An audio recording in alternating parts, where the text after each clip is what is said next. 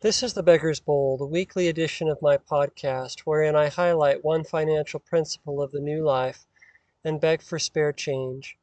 This week I am struck by the fact that there are no rules, that God alone decides and God alone provides. Sometimes I worry that you will take my advice and that it will be the wrong thing, that it will be the wrong thing at the wrong time, or both.